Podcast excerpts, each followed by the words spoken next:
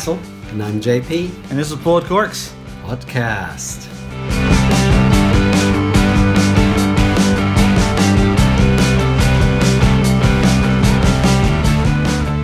All right, everybody, as promised, we said we were going to do an episode about screw caps. We just opened one this time.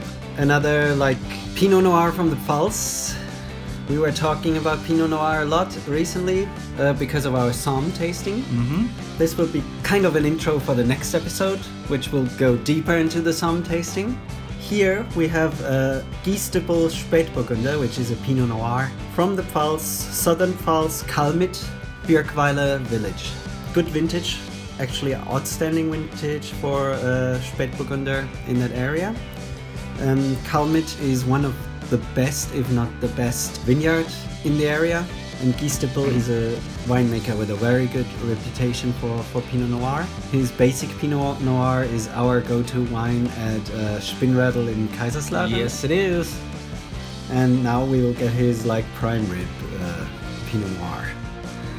Yep, it's got a pretty cool label too. It looks like a uh, Swan. like the Bavarian swan, Yeah. like the the uh, the Mad King Ludwig's Yeah. swan on a uh, on a on a knight's helm. Yeah, like a crest. Mm. Yeah. Yeah, it's pretty cool. I like it. yeah. So Pretty nice winemaker, very innovative. He's the only guy I know who makes a Mosel Riesling in the Pfalz. Mm. So he found a vineyard which is in a little valley with a strong wind coming from the Palatinate forest.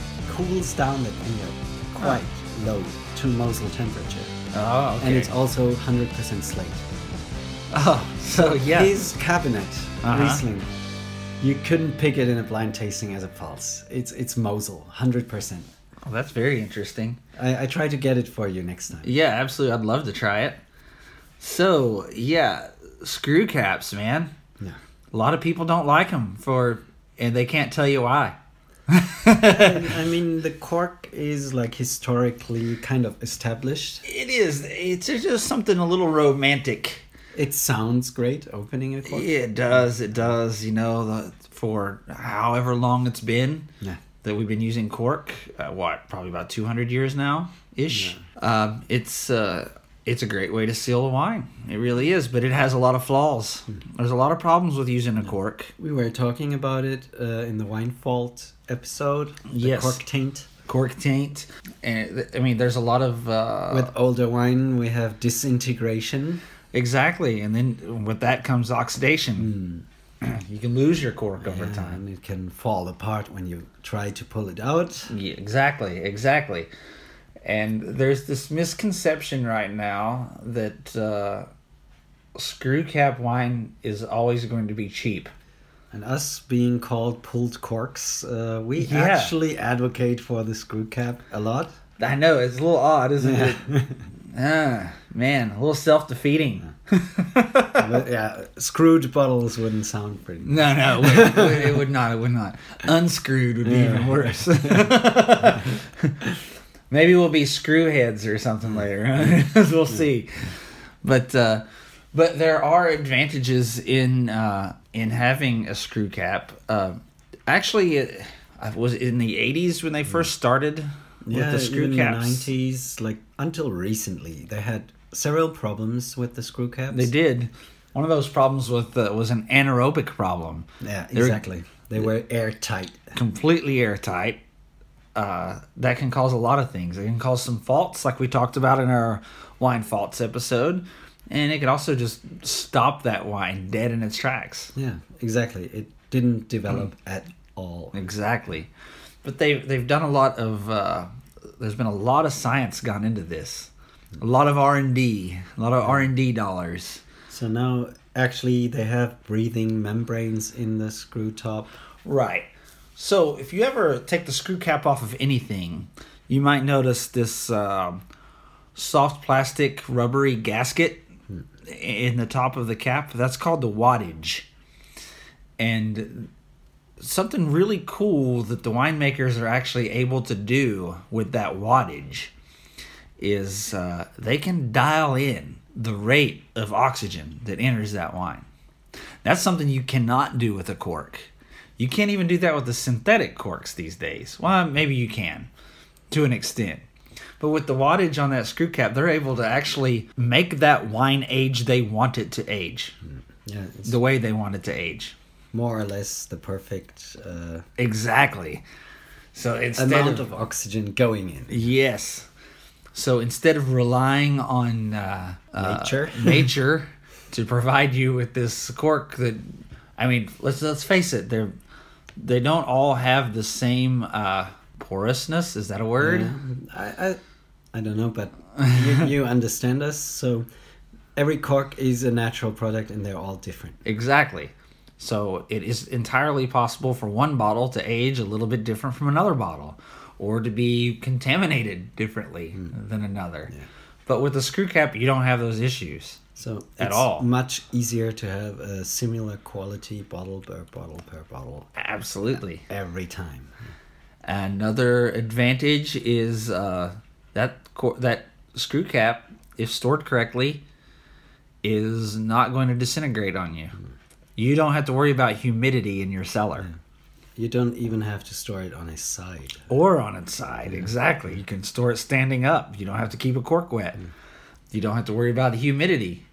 Actually, lower humidity would be probably better, Yeah, rust problems we but still have. they're painted, yeah, they're painted. Some so there's not really too much danger of uh, a rusty. Uh, and even if it does get rusty on the outside, it's probably perfectly fine on the inside. so a lot of advantages. A lot of advantages. So um, here with Gies-Düppel, we have a winery's high-end Pinot Noir. We do. Yeah, they're high end Pinot Noir. It's it's not like their entry-level Pinot Noir you have usually in Germany in a screw cap. And not cheap. Most wineries don't dare to use screw caps on their premium product. no. But here we have a pioneer who is using screw cap on his very very premium product. Yes. He gave us this product for the Somme tasting to compete with the best Pinot Noirs in the world in a screw cap. Yeah. So- Probably the only one in the competition. So let's give this a try. Let's do it. Tell you Open what, the cap again. like- Yeah. Other thing is, it's much easier to reclose the bottle. That as well. Storage after you've opened it. Okay, so here we have a Pfalz Pinot Noir, pretty dark in color.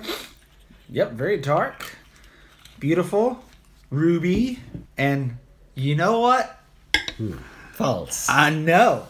No, I want to say this. Now we just we just did another recording where I uh, did a blind tasting of uh, two other Pinots from that Somme movie, and I bragged and bragged and bragged about how I'd always nail a Faust Pinot over all the others. Yada yada yada, blah blah blah. I would not be able to pick this one out. I couldn't. I wouldn't do it. I would not be able to pick this out of. Uh, You know what? It reminds me a little bit of a Mosel Pinot. It does not have that Faust funk, and I want to. Yeah, just I'm going to pour another just for the for the for science. I'm going to pour a. It's not there, man. This does not have that oaky greasiness to it that It doesn't. you You're- get you're right. with other Faust.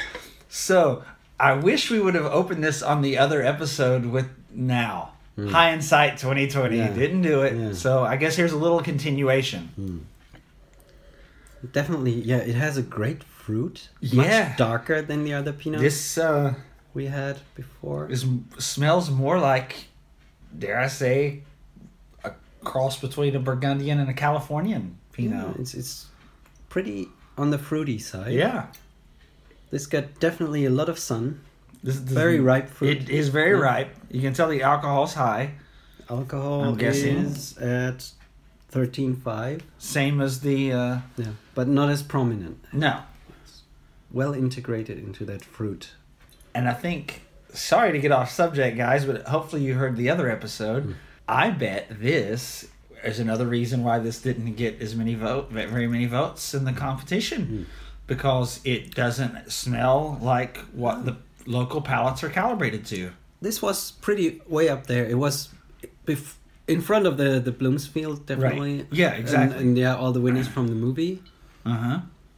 So this was like place three, I think. Oh, okay. So it was pretty high, but it's uh, definitely first time. Different. The first time I've ever given a tasting to a Falchion Pinot Spätburgunder, and It has a lot of not got those signature notes.